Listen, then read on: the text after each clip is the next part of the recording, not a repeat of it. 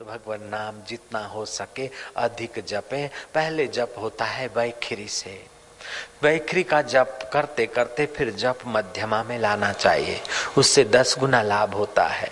फिर पशंति में जप को ले जाना चाहिए। और बाद में जब जप परा में पहुँचता है तो परम सामर्थ्य आता है।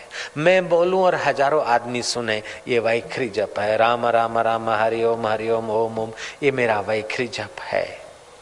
आरंभ में वैखरी जब अच्छा है करना चाहिए, फिर धीरे धीरे, मध्यमा।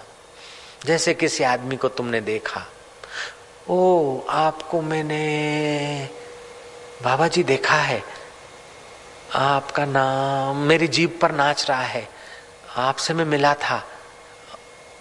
वो मिला था, देखा है, फिर बोलता, क्यों नहीं?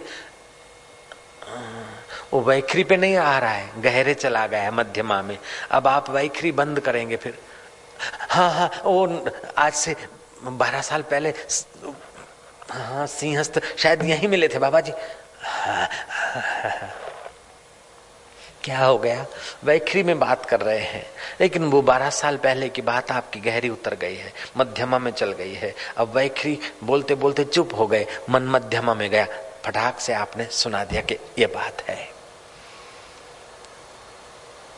तो वैखरी का जप करते करते फिर आपका जप होठों में चलता रहे। किसी को पता न चले, कोई बारीकी से देखे तब पता चले कि कुछ हो रहा है, बाकी आपका काम आप जाने। इसका प्रभाव वैखरी के प्रभाव से दस गुना होता है। वैखरी मध्यमा पश्चंती में चला जाए, आपके हृदय में जप हो रहा है। अथवा आपके श्वास उश्वास में जप चल रहा है। जैसे तीर्थराम प्रोफेसर तीर्थराम अपने पूरण सिंह सरदार को सेवक को लेकर हिमालय में कुटिया बनाकर वहाँ भजन करते थे। एक रात को पूरण सिंह हैरान हुआ। ओ क्या आवाज़ आ रहा है? उठा बाहर निकला तो चारों तरफ़ बर्फीला वातावरण, ग्लेशियर, चांदनी की थोड़ी चमक, तारों की टिमटिमाहट कहीं कहीं आवाज़ आ रहा है। आवाज़ आ रहा है लेकिन बाहर नहीं आ रहा है। भीतर झोंपड़ी से आ रहा है, फिर झोंपड़ी में गया। देखा तो झोंपड़ी में से नहीं तीर्थ राम के श्वासोश्वास से। ओम ओम, आवाज़ आ रहा है। पूरन सिंह सरदार डरा। ओ प्राहो ओ प्राहो, ओ तीर्थ राम ओ तीर्थ राम उठो। बोले, क्या हुआ? तेन कुछ हो गया है भाई। बोले, क्या हो गया? आवाज़ निकलता है। ओम ओम। तीर्थराम नाचे। बोले, अब मैं तीर्थ राम नहीं, अब तो मैं राम तीर्थ हूँ, जहाँ खड़ा रहूँगा, वो जगह भी तीर्थ हो जाएगी। आज तक तो मैं जब कर रहा था, अब जब हो रहा है। साधारण जापक वह होता है माला लेकर नियम से जपे। नियम पूरा हो गया, छोड़ दिया। ये साधारण जापक है। मध्यम जापक है, जितना नियम है वो तो किया, फिर भी जपता रहता है। उत्तम जापक वह है कि जिसके पास बैठने से अपना भी जप शुरू होने लग जाए, वह उत्तम पुरुष की निशानी है। ऐसे उत्तम पुरुष के दर्शन से भी बहुत लाभ होता है। तुम तसल्ली न दो, सिर्फ़ बैठे ही रहो, महफिल का रंग बदल जाएगा, गिरता हुआ दिल भी संभल जाएगा। जिनका इष्ट मंत्र सिद्ध हुआ है उत्तम जापक के निकट बैठने से ही अपना इष्ट मंत्र चालू होने लगेगा। उनका चाहे कुछ भी मंत्र हो, लेकिन उनका मंत्र सिद्ध है तो उनके दर्शन मात्र से, उनकी रेंज में जाने मात्र से अपना जप शुरू होने लगेगा। तीर्थराम कहते हैं, अब मैं तीर्थ राम नहीं, अब राम तीर्थ हूँ। थोड़े ही दिनों में राम तीर्थ आत्म साक्षात्कार कर लिए और अमेरिका में गए। तो अमेरिका का राष्ट्रपति राम तीर्थ के चरणों में बैठकर सत्संग सुनता है और राष्ट्रपति को जो शांति और आनंद मिला, वो मिस्टर रुजवेल कहता है, मैंने सुना था कि भारत में कई ईसा मसीह जैसे पुरुष रहते हैं। उन पुरुषों में से एक पुरुष का प्रत्यक्ष मैंने दर्शन किया। मुझे राष्ट्रपति की गद्दी पर वो शांति और आनंद नहीं मिला, जो तीर्थ राम के कदमों में बैठकर सत्संग सुनने से जो मुझे पुण्य और आनंद मिला। तो स्मृति वह चीज़ होती है, जिसका सुमरण करते हैं, उसके गुण, उसका स्वभाव का अंश अपने में आ जाता है। इसलिए सुमरण करने योग्य तो परमात्मा है। परमात्मा को प्राप्त महापुरुषों का और परमात्मा का जितना सुमरण चिंतन होता है, उतना ही चित्त पवित्र होता है। रात की आखिरी सेकंड, जो आप सुमरण करके सो गए, प्रभात की पहली सेकंड में वही आएगा प्राय। ऐसे ही जीवन में जिसको आपने ज़्यादा मूल्य दिया है, उसी की स्मृति जीवन की शाम होते होते आएगी।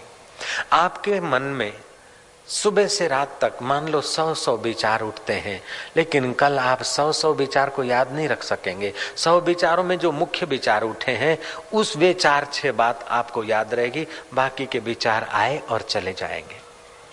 तो आपके एक दिन में सौ सैकड़ों विचार आते चले जाते हैं, सैकड़ों कर्म होते चले जाते हैं। तो रोज के आपने दस काम किए, दस विचार आए तो आठ दिन के अस्सी विचार रहेंगे? नहीं। आठ दिन का गणित जब लगाओगे तो अस्सी में से भी छांट कर जिन विचारों और कर्मों ने आपके हृदय पर प्रभाव डाला है, उन्हीं विचारों की स्मृति रहेगी, बाकी के विचार मिट जाएँगे। तो मानो सप्ताह के पचास स्मृति आपके पास रह गई, अस्सी के बजाय पचास छट कर रह गई। तो महीने की 200 स्मृति रहेगी। नहीं, महीने भर में भी उन सबसे जो ज़्यादा आपके चित्त पर जिस स्मृति का प्रभाव है, वही रहेगी सौ, अस्सी, नब्बे जो भी। तो महीने की सौ तो बारह महीने की बारह सौ स्मृति रहेगी। नहीं, बारह महीने की छाट छूट के फिर जो पचास सौ रहने वाली है, वो रहेगी। ऐसे साल में पचास सौ स्मृति आप रख सकते हैं। तो साठ साल जिए तो क्या छह हज़ार स्मृति रहेगी साठ साल की? नहीं, उसमें से भी छट छट कर भी जिन स्मृतियों में ज़्यादा प्रभाव डाला है वही पाँच पच्चीस स्मृति रहेगी। और उन पाँच पच्चीस स्मृतियों में, अंत समय में जिसका ज़्यादा प्रभाव होगा, उसी की स्मृति रहेगी और ऐसी ही गति होगी। इसलिए ज़्यादा में ज़्यादा प्रभाव, भगवान की स्मृति रखने का कृपा करना और स्मृतियों को झाड़ देना। जैसे बड़ घराने का आदमी अच्छी जगह पर बैठता है, कहीं मिट्टी पर बैठता है, फिर उठता है ना तो कपड़े झाड़ देता है।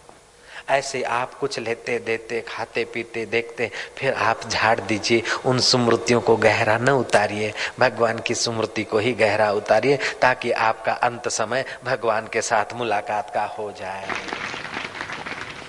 और बाकी की स्मृतियों को मिटाने के लिए सुहागा घुमाने की एक टेक्निक भी है, जो कुछ काम तुमने किया दिन भर में, शाम को, रात को उस पर सुहागा घुमा दो। काम करने की शक्ति उस परमात्मा की सत्ता से आई, हाथ पैरों से किया है। उसका फल सुख या दुख मिला, आया और गया। लेकिन मेरा राम तो रहा। उसी की स्मृति में सारे काम को समेट लो।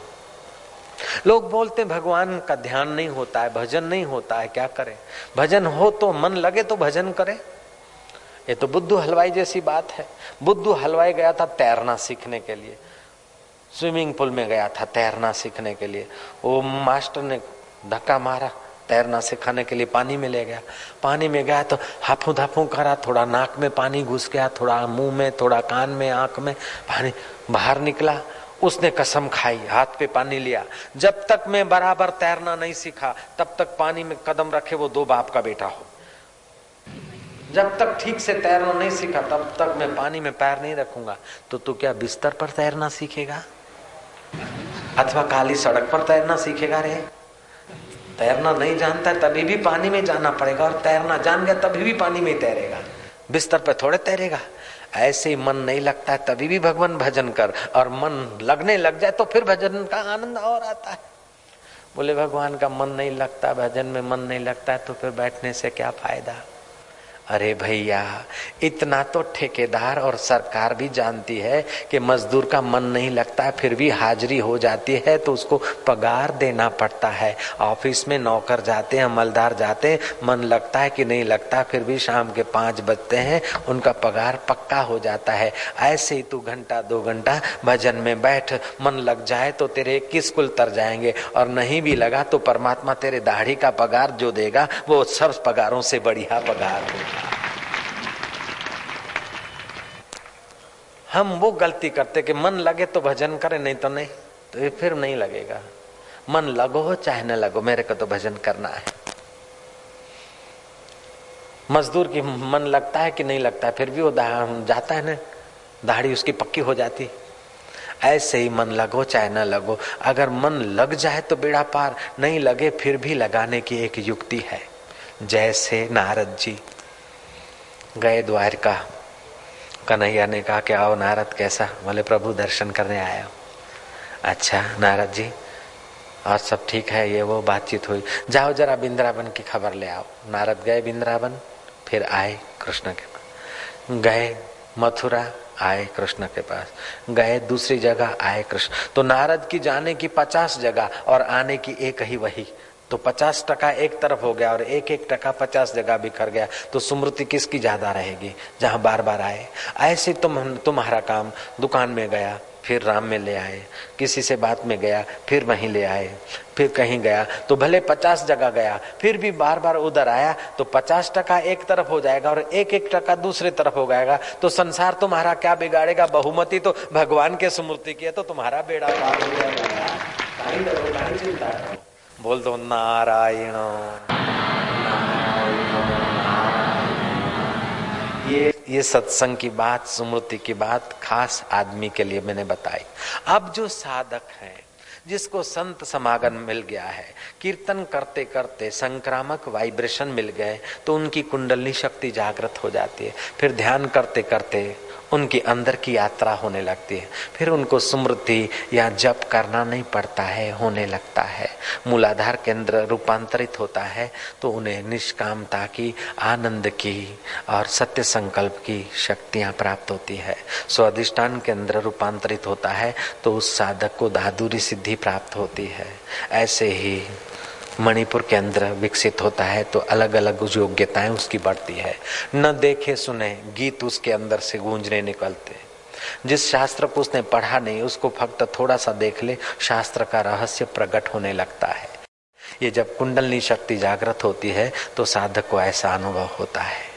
ऐसा कोई संत मिल जाए और वो कुंडलनी शक्ति जागृत कराने की तत्परता किसी साधक को हो जाए। जैसे रामकृष्ण ने नरेंद्र पर संप्रेक्षण शक्ति बरसाई थी। आनंदमय माँ किसी सा, खास भक्त या संत या साधक पर अपनी कृपा बरसाती थी। ऐसे ही मेरे एक परिचित महापुरुष थे, वो भी ऐसे संप्रेक्षण शक्ति बरसाते थे। वो शक्ति बरसाने वाले पुरुष गिने गिनाए होते हैं। इस समय भारत में आठ दस महापुरुष ऐसे हैं, जो अपना सामर्थ्य से दूसरे की आध्यात्मिक शक्ति, आध्यात्मिक यात्रा शुरू करा दे। वे शक्ति महापुरुष चार प्रकार से बरसाते हैं। एक तो दृष्टि से, दूसरा संकल्प से हज़ारों माइल दूर है उनका भक्त शिष्य और पात्र है, साधन भजन करता है, लेकिन मन लगता नहीं, गुरु को पुकारता है, गुरु अपना कर देते हैं। गुरु नानक में ये योग्यता थी।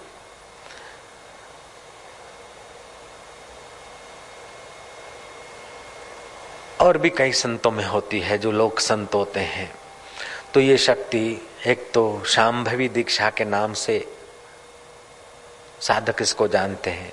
नूरानी नज़र सा दिल बर दरवेशन मुखे निहाल करे छो निगाहों से वो निहाल हो जाते जो फकीरों की निगाहों में आ जाते हैं। वैसे जो फकीर हैं, कबीर जैसे। वया जा दुहणी मुझे जीअ में जोगी। तिन सामिन खेत संभारिया थी, करे यादि उन्हनि जी रहमत खे। माँ वर वर ओॾऊं निहारिया थी। जादू लगा देते हैं। वो अपनी संप्रेक्षण शक्ति बरसाते हैं, कीर्तन कराते कराते, सत्संग करते करते अपनी निगाहों के द्वारा अपनी कृपा बरसा देते हैं। आम आदमी को पता भी नहीं चलता, लेकिन उसको स्वाद और रंग दोनों ही मिल जाता है। भक्ति का रंग मिल जाता है और हरि नाम का स्वाद मिल जाता है।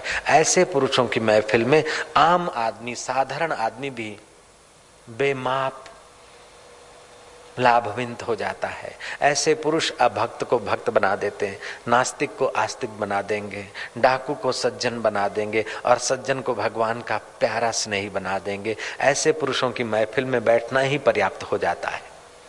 ऐसे पुरुष अगर तसल्ली न दे, केवल उनकी रेंज में, उनकी निगाहें पड़ती हो, उतनी रेंज में हम बैठे रहें, तभी भी हमारा मन पवित्र होने लगता है।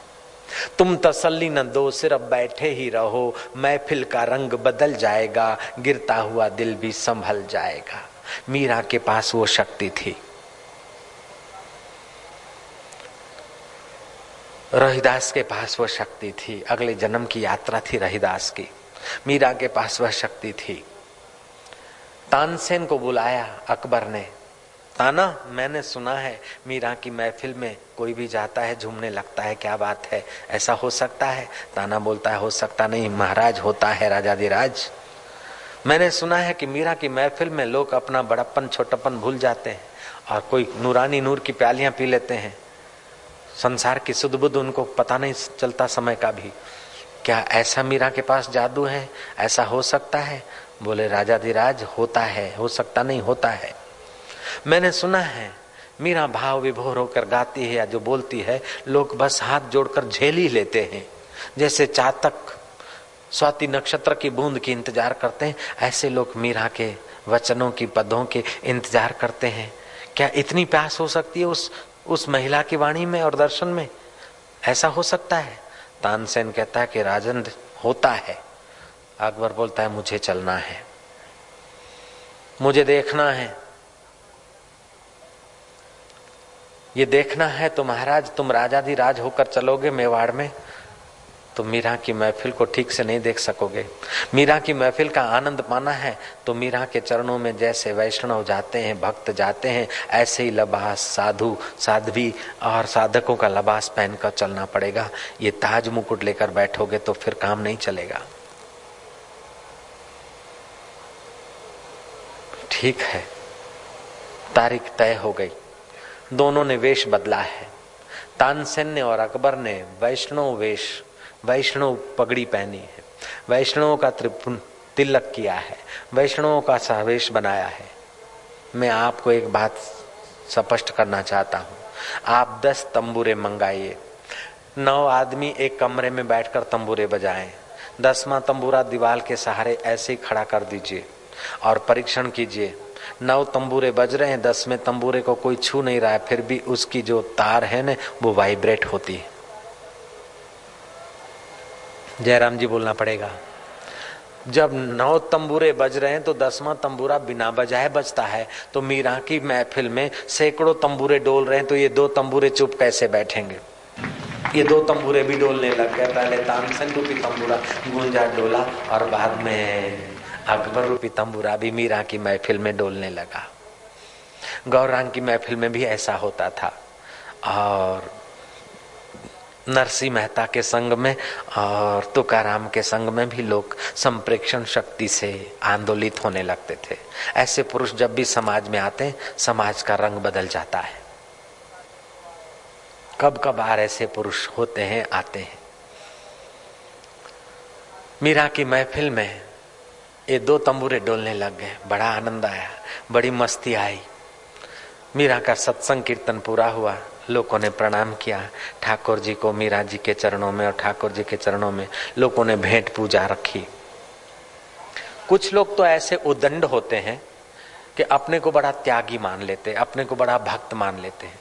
सत्संग की जगह पे आएँगे, ठूंठ जैसे बैठ जाएँगे और सत्संग सुनकर निगुरे जैसे उठ के चल देंगे। उनको पता नहीं कि शास्त्र की क्या मर्यादा है। तू चाहे कितना तपस्वी है, कितना जोगी है, लेकिन सत्संगकर्ता के आगे तू अभी बालक होकर बैठ तो तुझे लाभ होगा।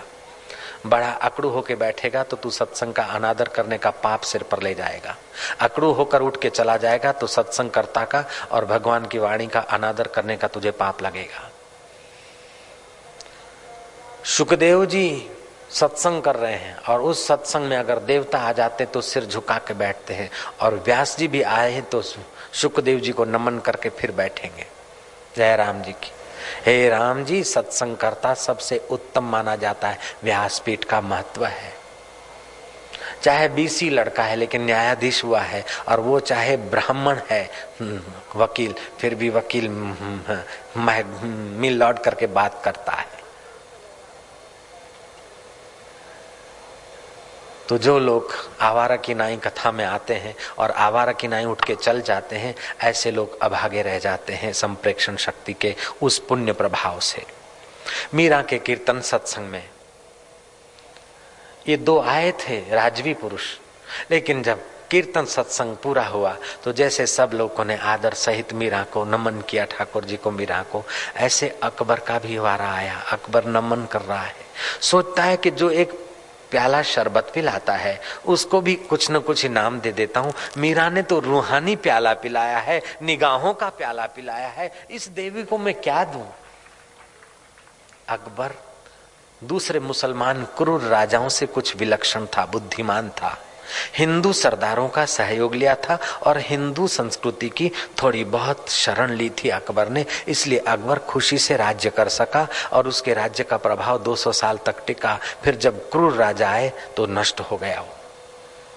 भारतीय संस्कृति की जिसने भी शरण ली है, उसका हृदय पवित्र हुआ है, उदार हुआ है, और किस समय क्या करना, ऐसा उसने समझा है, जिसने थोड़ा बहुत भी संस्कृति का अध्ययन किया है। जो दीवाने आवार वातावरण में से आए और फिर पहन लिए कपड़े साधु के।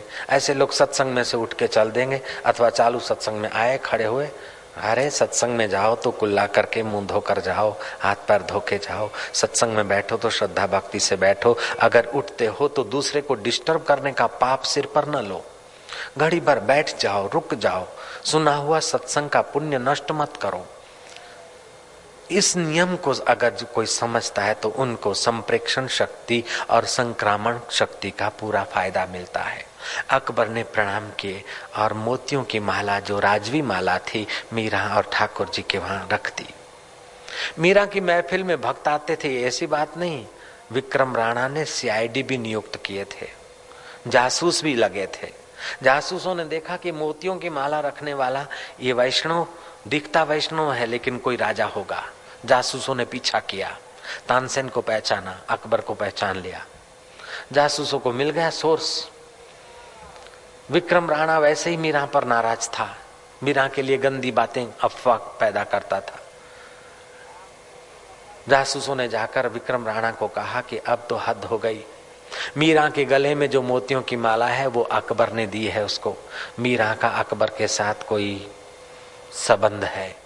पापी को पाप ही दिखता है। उन्होंने पाप भाव से समझाया और इस मूर्ख ने मान लिया। ले आया मयान हाथ पछाड़ते पछाड़ते मीरा के खंड में आया। मयान में से तलवार निकाली और मीरा को ललकारता है कि भावे, अब तुम मेवाड़ की धरती पर एक दिन भी नहीं रह सकते। आज तक ये सारी की सारी तेरी बदचाल से मैं घूंट पी रहा था जहर के, लेकिन अब हद हो गई। तू यवन से संबंध जोड़ती। यवन ने माला दी और तूने पहरी है। तुम्हारा और उसका गलत संबंध है। और मेवाड़ की धरती पर ऐसी क्षत्रिय कुल में ऐसी पापिन अभागिनी। मैं अभी अभी तुझे मृत्यु दंड देकर अपना कर्तव्य निभाऊँगा। अब इस मूर्ख को पता ही नहीं कि तेरा कर्तव्य क्या है। जयराम जी की कर्तव्य है कि सत्य को खोजे। लेकिन मीरा ने, वो डांट सही मीरा के चित्त पे प्रभाव नहीं पड़ा, क्योंकि मीरा के चित्त में प्रभु स्मृति का प्रभाव था। जिसके चित्त में प्रभु स्मृति का प्रभाव होता है, जगत की धाक धमकी का प्रभाव उसके चित्त पर टिक नहीं सकता। हमें रोक सके, हमें दबा सके, हमें डरा सके, ये जमाने में दम नहीं, हमसे जमाना है, जमाने से हम नहीं। ये प्रहलाद को त्रिलोकी का स्वामी दबा रहा है, डांट रहा है, लेकिन प्रहलाद भयभीत नहीं होता है। आज जरा जरा बात में हम भयभीत हो रहे क्योंकि भगवत स्मृति नहीं है इतनी, जितनी होनी चाहिए। जयराम जी बोलना पड़ेगा। इतना नन्हा सा प्रहलाद और त्रिभुवन का स्वामी, बाप, हिरणा कश्यप हो। विभीषण को रावण डांटता है, विभीषण पर असर नहीं पड़ती। यक्ष गंधर्व किन्नर देव दानव मानव हम्म, मैं रावण एक अद्वितीय हम्म। ऐसे रावण का प्रभाव विभीषण पर नहीं पड़ता है क्योंकि विभीषण के दिल पर राम नाम का प्रभाव है आपके चित्त में भी भगवत स्मृति का ऐसा प्रभाव हो कि मृत्यु भी आए तो आप उसके सामने आँख लड़ाओ के, ए मौत, तू किसको डराती? तू मुझे नहीं मार सकती। तेरा अधिकार शरीर पर है, मुझ पर नहीं। मुझ पर अधिकार तो मेरे राम का है, मेरा राम मेरा है, मैं राम का हूँ। तेरा इधर क्या काम है? हरिओम हरिओम हरिओम अभयम सत्व संशुद्धि ज्ञान योग व्यवस्थित। ज्ञान योग में व्यवस्थिति करो, स्थिति करो। कब तक सुकड़ते गुगड़ते रहोगे? ए चाय तू सुख दे दे, फलाना सेठ तू दे दे, हे फलाना तू दया कर दे। भगवान का दास होकर फिर औरों का दास होकर होते हुए तेरे को लज्जा नहीं आती? मुर्दे को प्रभु देत है कपड़ा, लकड़ा, आग। ज़िंदा नर चिंता करे तिसके बड़े अभाग। चिंता करनी तो इस बात की कर कि दिल में दिल भर छुपाए उसका साक्षात्कार कब होगा? रोटी की चिंता कब तक करेगा? बिस्तर की चिंता।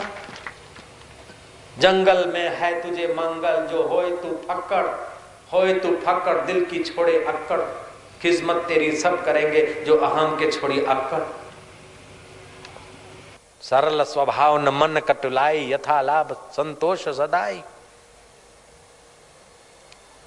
भगवान का भक्त होकर टुकड़े की फिकर, भगवान का भक्त होकर निमक आटा, दाल की चिंता। भगवान का भक्त होकर मेरे बेटे का क्या होगा? मेरी बेटी का क्या होगा? अरे, जिस समय उसकी मंगनी होगी, हो जाएगी, शादी होगी, हो जाएगी, तू प्रयत्न कर, लेकिन चिंता मत कर। जयराम जी की। मयान में से तलवार निकाली। मीरा के हृदय में कोई भय नहीं। मीरा गर्दन नीचे करके खड़ी उस पापी ने क्रोध क्रोध में मयान में से तलवार तो खींच ली, दोनों हाथ से तलवार ऊपर तक तो खींच ली। अब बस नारियल बधेरना ही है, धड़ाका ही करना है। लेकिन मारने वाले से बचाने वाला बहुत नजीक होता है। जयराम जी तो बोलना पड़ेगा, जैसे वो छाप खाने की मशीन होती है ना छोटी सी, ठप ठप ठप ठप करती है। वो ठप करके ऊपर गई, उस समय तुम फ्यूज निकाल दो तो ऊपर ही रह जाएगी। ऐसे ही जिसकी सत्ता से हाथ ऊपर उठते हैं, वो भगवान तो जानता है कि मेरा निर्दोष है। हाथ ऊपर उठे, अब हाथ नीचे झुकने के लिए भी तो करंट तो चाहिए। वहाँ करंट सिस्टम को ब्रेक लगा दिया परमात्मा ने। हाथ ऐसे ही रह गए, अब नीचे उतरते नहीं। अब क्या हुआ? हाथ खड़ेश्वरी हो गए एकदम। कांपने लगा, मीरा, तू मुझे माफ़ कर, मेरे को कुछ हो गया। मीरा बोलती कि प्रभु, इतनी सजा क्यों देते हो? माफ़ करो ना इनको। जिसी ने दिया दर्द दिल, उसका खुदा भला करे। आशकों को वाजिब है कि यही फिर से दुआ करे। जिसी ने दिया दर्द दिल, उसका खुदा भला करे। मीरा के हृदय में भगवान का चिंतन है तो जैसे भगवान उदार होते हैं, ऐसे मीरा शत्रु के प्रति भी औदार्य का व्यवहार करती है। जो सिर काट रहा है, उसके हाथ रुक रहे हैं। वो कहता है कि मीरा, ये क्या कर दिया तूने? बोले, मैंने कुछ नहीं, प्रभु, क्षमा कर दो इनको। विक्रम राणा तलवार नीचे रखता है, मीरा के कदमों में गिरता है।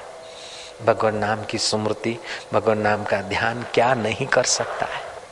लेकिन ये कोई भगवत नाम की पराकाष्ठा नहीं है कि तलवार रुक गई या मुर्दा ज़िंदा हो गया, या राह शब्द का राह बोलने से ये कोई भगवान नाम की पराकाष्ठा नहीं है। वही उसकी तो पराकाष्ठा का कोई अंत ही नहीं, जय राम जी की। अजब है राज इस मोहब्बत के फसाने का, जिसको जितना आता है गाये चला जाता है। आज के सत्संग से हमें इन चार बातों का खूब खूब ध्यान करना चाहिए कि भगवान का चिंतन हो, सुमरण हो, ध्यान हो। और भगवत तत्व के लिए ही हमारी अंतकण की निष्ठा या सुमृति दृढ़ रहे। बाकी की सुमृति आए, ध्यान में बैठे हो इधर उधर की सुमृति आएगी। कहना हरिओम तत्सत, और सब गप सब अगड़म तगड़म छुआ फिर भी आएगी तो पचासों आ जाए, फिर भी पचास जगह जाते जाते भी एक जगह ऐसी रखो कि पचास बार हो जाए। और एक इस बात पर भी हमारा ध्यान आज की कथा ने खींचा कि चाहे मन न भी लगे, फिर भी भजन करने से बदला तो मिलता ही है। नारायण नारायण नारायण। बोलो ना। नारायण। हरि हरिओ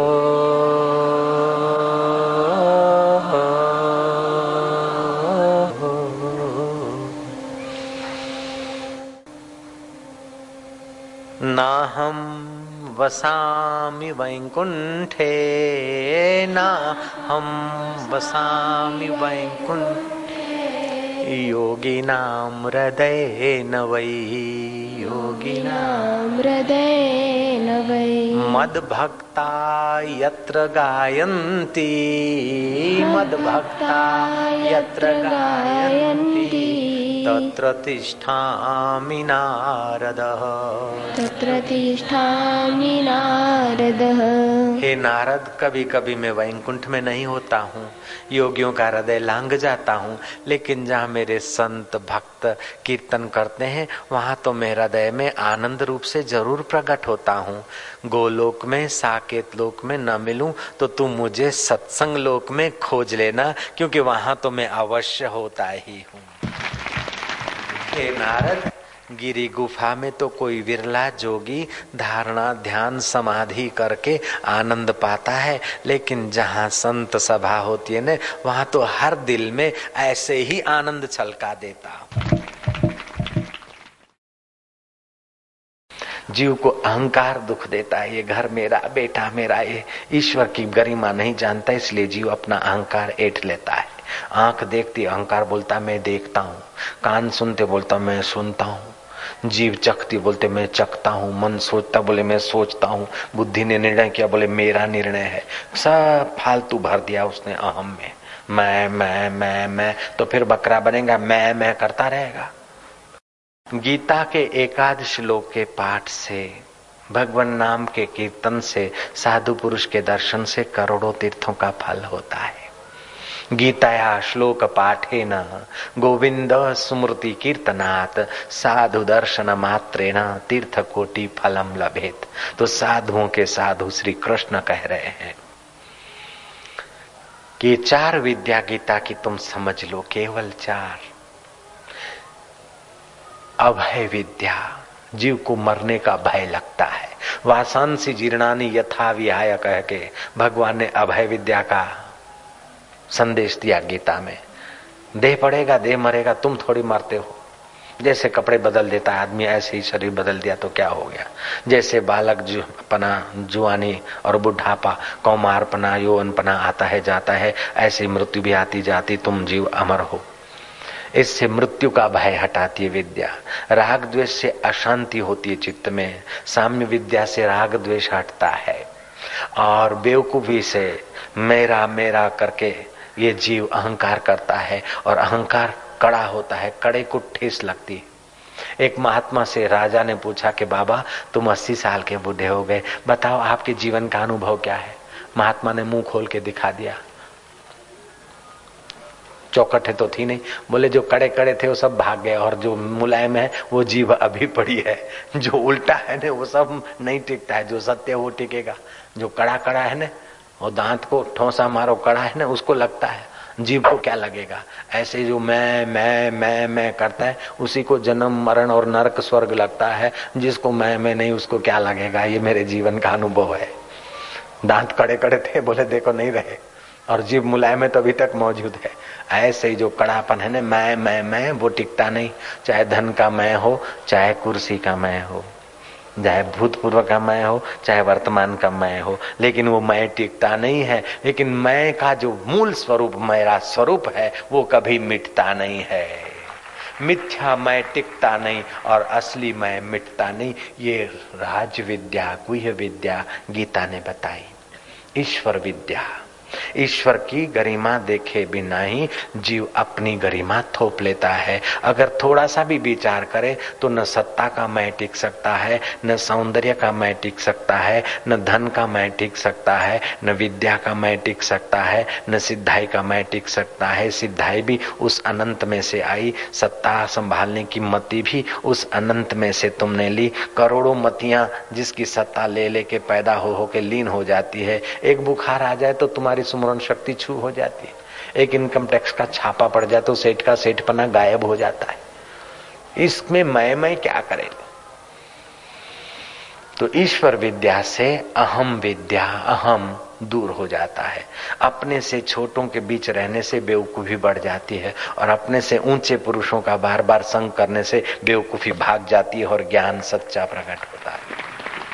ये जो अभी सादे सूदे कपड़े में बैठे ना, उनको आप गुजरात में मैंने कई बार देखा, जब जाते उद्घाटन करने, लोग तलवार पार्टी खेलते हैं, पुलिस की गाड़ियाँ होती है जय घोष करते हैं, मोती बापू, अमरापुर का बाप कृष्ण बापू विठल बापू, इनका तो जय जय खूब करते हैं। लेकिन वो जय जय में उलझे नहीं, इसीलिए यहाँ आए सुलझने के लिए। नहीं तो कई लोग इस बापू की जय जय में ही बापू हो गए जय राम जी की।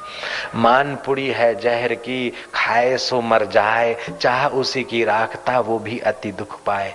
किसी की सरलता हम अपनी विशेषता समझ लेते हैं, किसी की मूर्खता हम अपनी विद्वता समझ लेते हैं, किसी की दरिद्रता हम अपना धनाढ़पना समझ लेते हैं, किसी का कुरूप हम अपना स्वरूप समझ लेते हैं, किसी की नासमझी के आगे हम अपने को समझदार जान लेते हैं, लेकिन सच्ची समझ आने पर सारा पोल खुल जाता है। नारायण बोलो ना नारायण नारायण।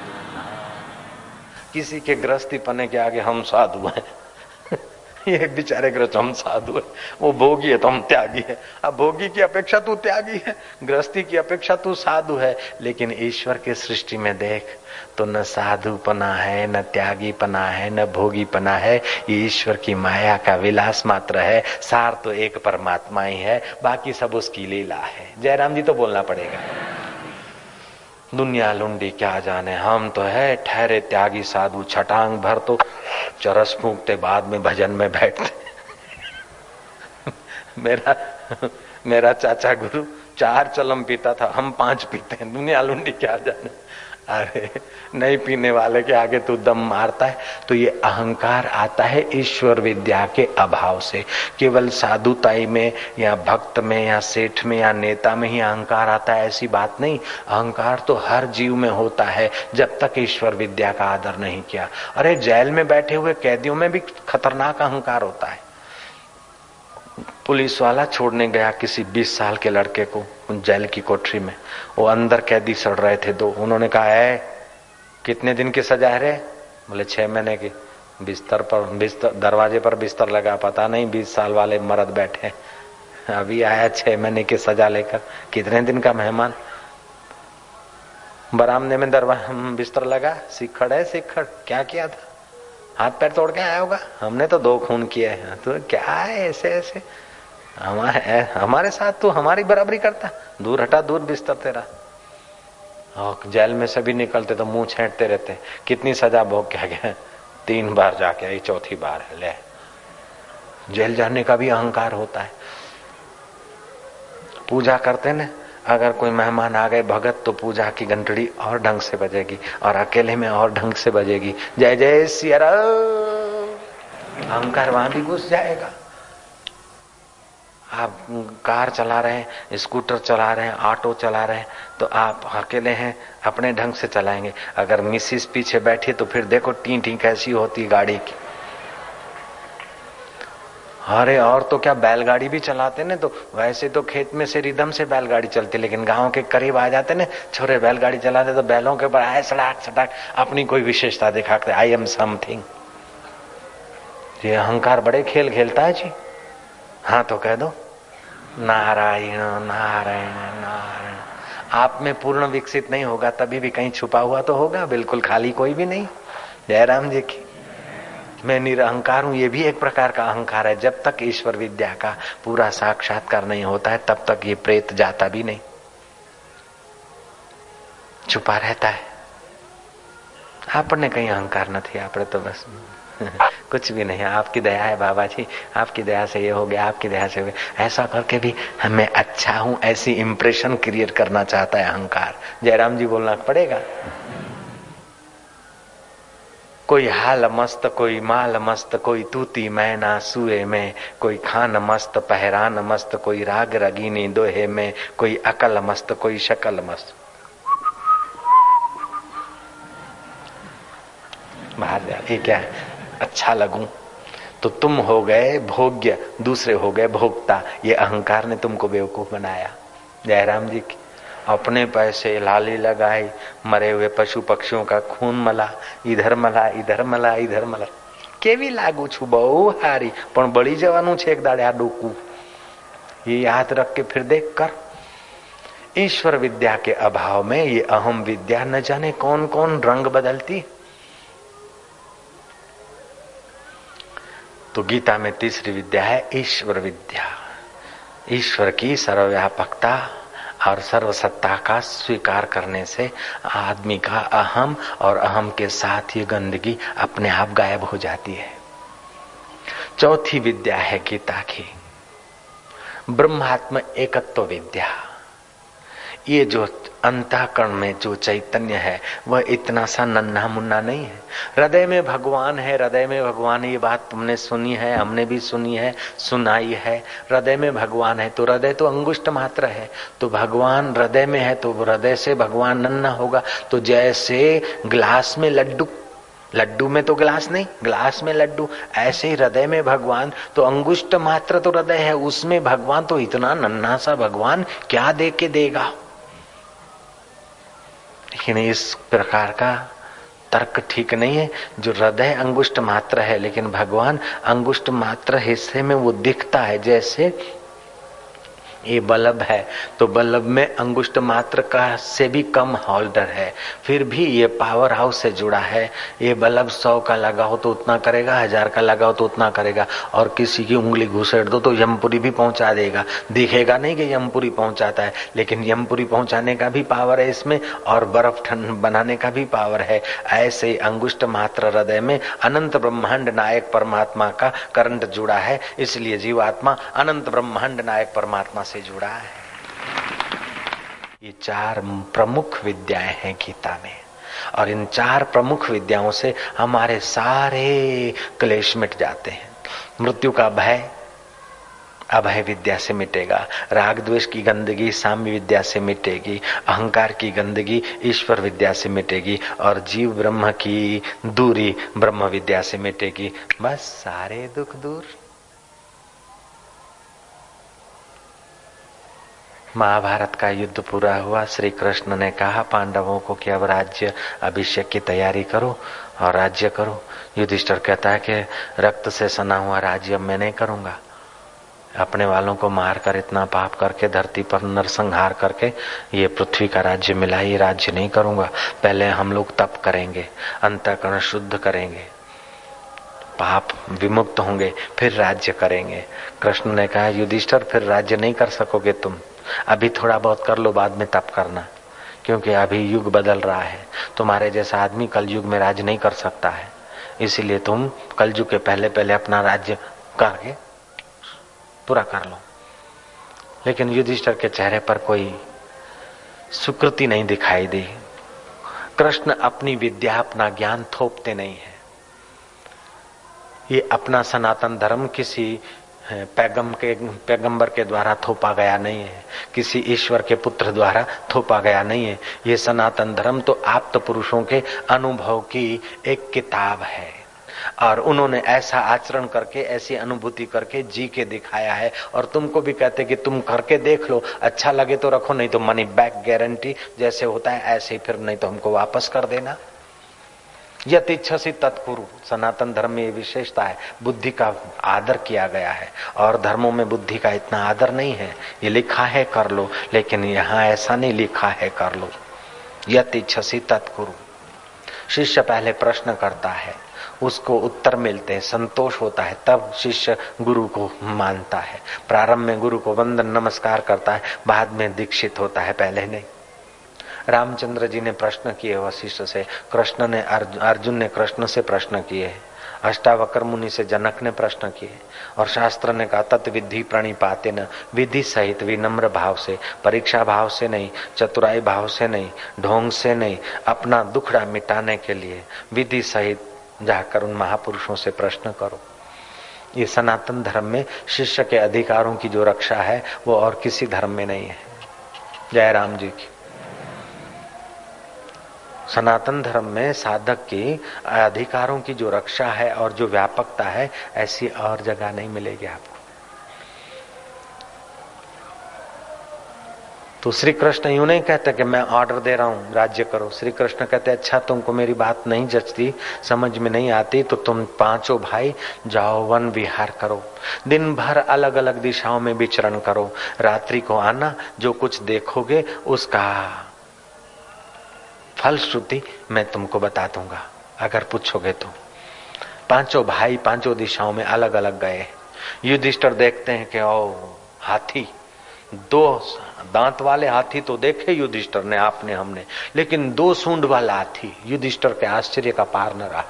दो सूंड वाला हाथी। युधिष्ठर को बड़ा संदेह हुआ कि ये क्या है?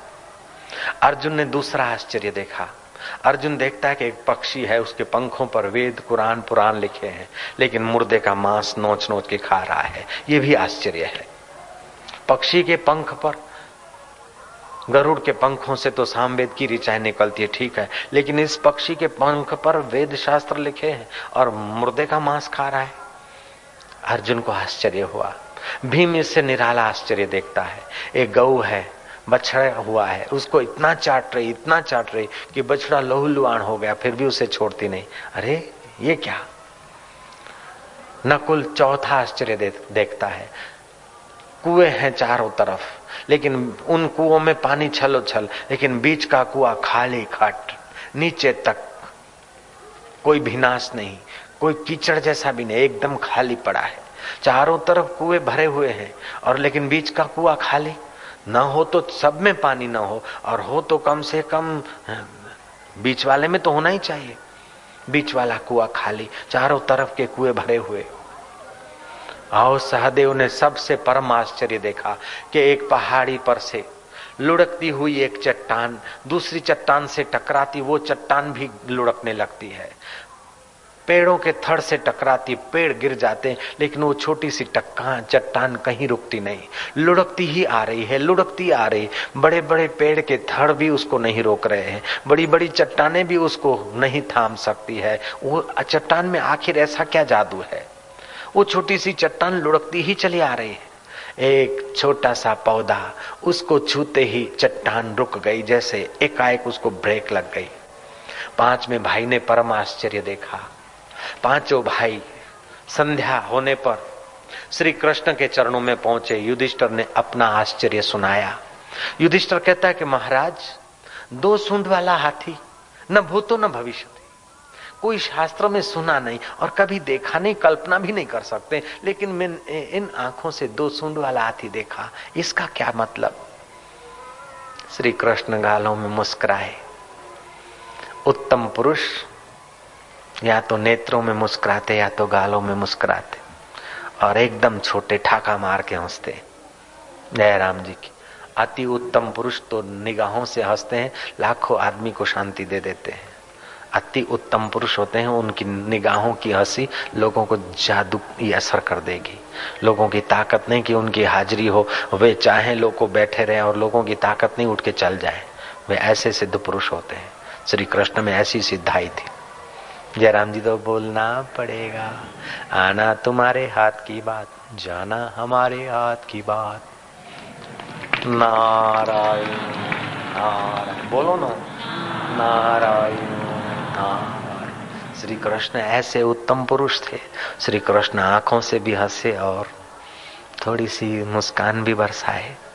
युधिष्ठर बोलते हैं, प्रभु, तुम हंस रहे हो।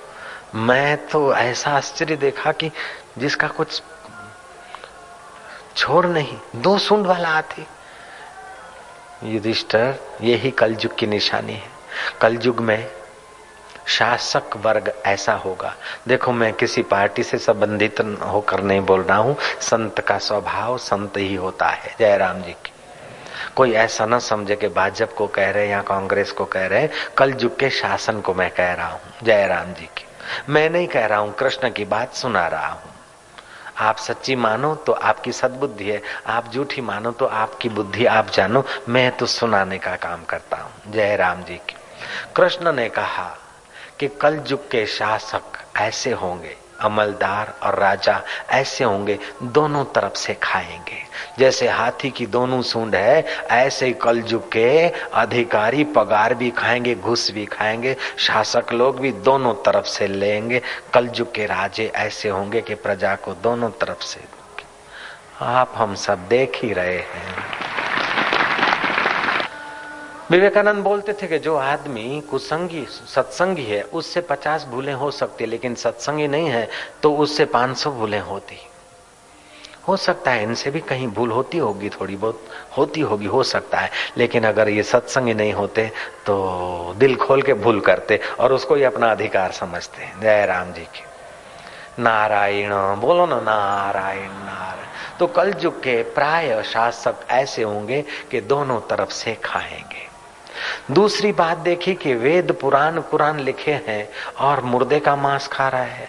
आ, तो कल युग में शास्त्रों की बात रट रटाकर कई स्वार्थी लोग ऐसा करेंगे कि कहाँ श्राद्ध हो रहा है अथवा कौन मर गया तो हमारे को संपत्ति मिल जाए अथवा हमारे को उसकी गद्दी मिल जाए। ऐसे कल युग के लोग ज़्यादातर शास्त्रों के अर्थ करके भी अपना मुर्दों का माल हजम करने की कोशिश करेंगे। जो नहीं करते हैं उनकी बुद्धि में कल युग नहीं है उनको धन्यवाद है। तीसरे लोग वे होते हैं तीसरा आश्चर्य देखा कि गौ बछड़े को चाटे जा रही है। कलयुग का आदमी अपने बच्चों को इतना स्नेह करेगा, बच्चों के लिए इतना धरता रहेगा कि बच्चे अपने पैर पे उठना चाहे वो नहीं, ये भी बच्चों के लिए, वो भी बच्चों के लिए करते करते बच्चों की जीवन शक्ति अविकसित करके मोह की गर्त में वो भी गिरेगा और बच्चों को भी गिराएगा। अगर पुत सपुत है तो कहीं भी जाएगा, मिल जाएगा। अगर कुपात्र है तो तुम्हारा दिया हुआ कब तक टिकेगा? मेरे पिताजी नगर सेठ थे। मेरे नाम का बड़ा बिल्डिंग बना रहे थे जब हम तीन साल के थे। उसने सोचा कि मेरे को जितना संपदा है, उतना एक एक बेटे को होना चाहिए। वो दिन रात संपदा और ज़मीन बढ़ाने में थे। मेरे काके की ज़मीन खरीद ली। काकी ने पूछा, किसको बेचा? बोले थाउमल को। बोले, उसको तो इतनी सारे बाईस सौ बीघा ज़मीन है, फिर उसने क्यों ली? उसने उसने ली कि बाईस सौ तो मेरे को है तो मेरे दो बेटे तो दोनों को बाईस सौ बाईस सौ दे के जाऊँ ना। ऐसा आयोजन मेरे पिता कर रहे थे जब हम तीन साल के थे। फिर भी फूटी कोड़ी उनकी, मेरे काम आई नहीं, और एक दिन भी मुझे भूखा रहना नहीं पड़ा। जंगलों में भी परमात्मा लेकर आया, और मैंने पाया ये मेरा अनुभव। अगर पुत सपुत है तो काहे धन संचय? और पुत कपुत है तो फिर काहे धन संचय? फिर भी संचय करो तो कुछ लिमिट रखो, खपे खपे में छोरे को खपा मत दो। कलयुग का आदमी पुत्र परिवार के लिए इतना कुछ गड़बड़ सड़बड़ करता रहेगा कि अपने पैर पर बच्चा नहीं उठ पाए। और जो ऐसा नहीं करते, समझो उनके ऊपर कलयुग की छाया नहीं है या कम है। तीसरा आश्चर्य पूरा हुआ चौथा आश्चर्य बताता है भैया कि चारों तरफ़ के कुएँ छलो छल भरे लेकिन बीच का कुआ खाली खट। कल युग में बड़े बड़े लोग शादी विवाह में हज़ारों रुपए के फटाकड़े फोड़ेंगे बीस बीस हज़ार रुपया होटल का बिल देंगे पचास पचास हज़ार रुपया होटल का बिल देंगे शादी का।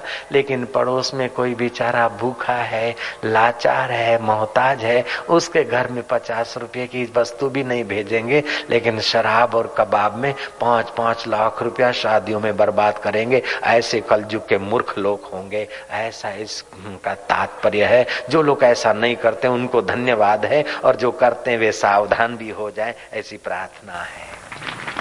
नारायण नारायण। और शराबे में, शराब कबाब में डिनर पार्टी में, एक थाली का डेढ़ सौ रुपया। पाँच सब्ज़ी है और होटल में खाया, डेढ़ सौ रुपया, एक बराती का।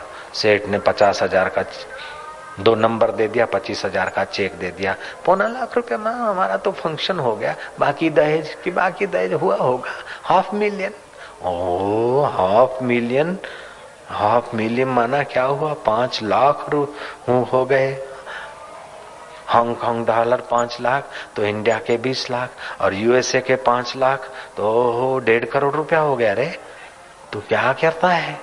कोई नो नो, भगवान ने दिया है तो खर्चो, भगवान ने दिया है तो सेवा में खर्चो, सत्कर्म में खर्चो, कि शादी विवाह में आग लगा रहे हो, पैसों को फूक रहे हो, कमाने में पाप और खर्चने में भी पाप तो फिर पाप का बाप आ जाएगा दुख, अशांति, नरकों में पड़ेगा, प्रेत होके भटकेगा। इसीलिए अपने व्यक्तिगत और अपने कुटुंबगत ऐश आराम में से समय और साधनों को बचाकर सत्कर्म में लगाना चाहिए। नारायण नारायण। पांचवा आश्चर्य यह है कि पहाड़ से जो लुढ़क रही है चट्टान, बड़ी चट्टानों से टकराती लेकिन थमती नहीं बड़े बड़े थड़ों से टकराती लेकिन थमती नहीं। आखिर एक छोटे पौधे से स्पर्श करते ही वो चट्टान रुक गई। प्रभु, इस महाआश्चर्य का हम कोई फलश्रुति नहीं समझ रहे हैं। भगवान ने कहा कि कल युग के आदमी का मन लुढ़कता ही जाएगा नीचे को। बड़े बड़े सत्ता के थड़ उसको नहीं रोक सकते और बड़े बड़े धन के हमबार भी उसके मन को शांति नहीं दे सकते। लेकिन कल युग में साधु संगति का थोड़ा सा खुशबूदार वातावरण मिलेगा तो उसका मन रुक जाएगा। हरि कीर्तन के प्रभाव से उसका मन थम जाएगा पाप ताप से। ये कल युग को वरदान है। इसलिए कल युग केवल नाम आधारा, जपत नर उतरे, सिंधु पारा। हरे हरिओ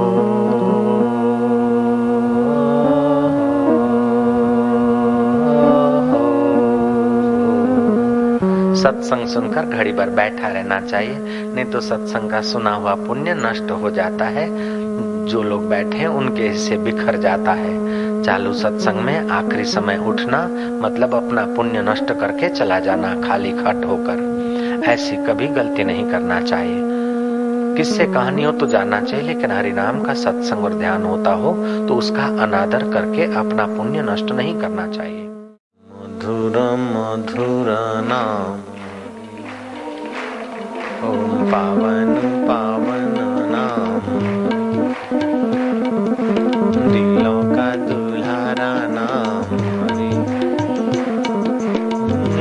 बोले वही नाम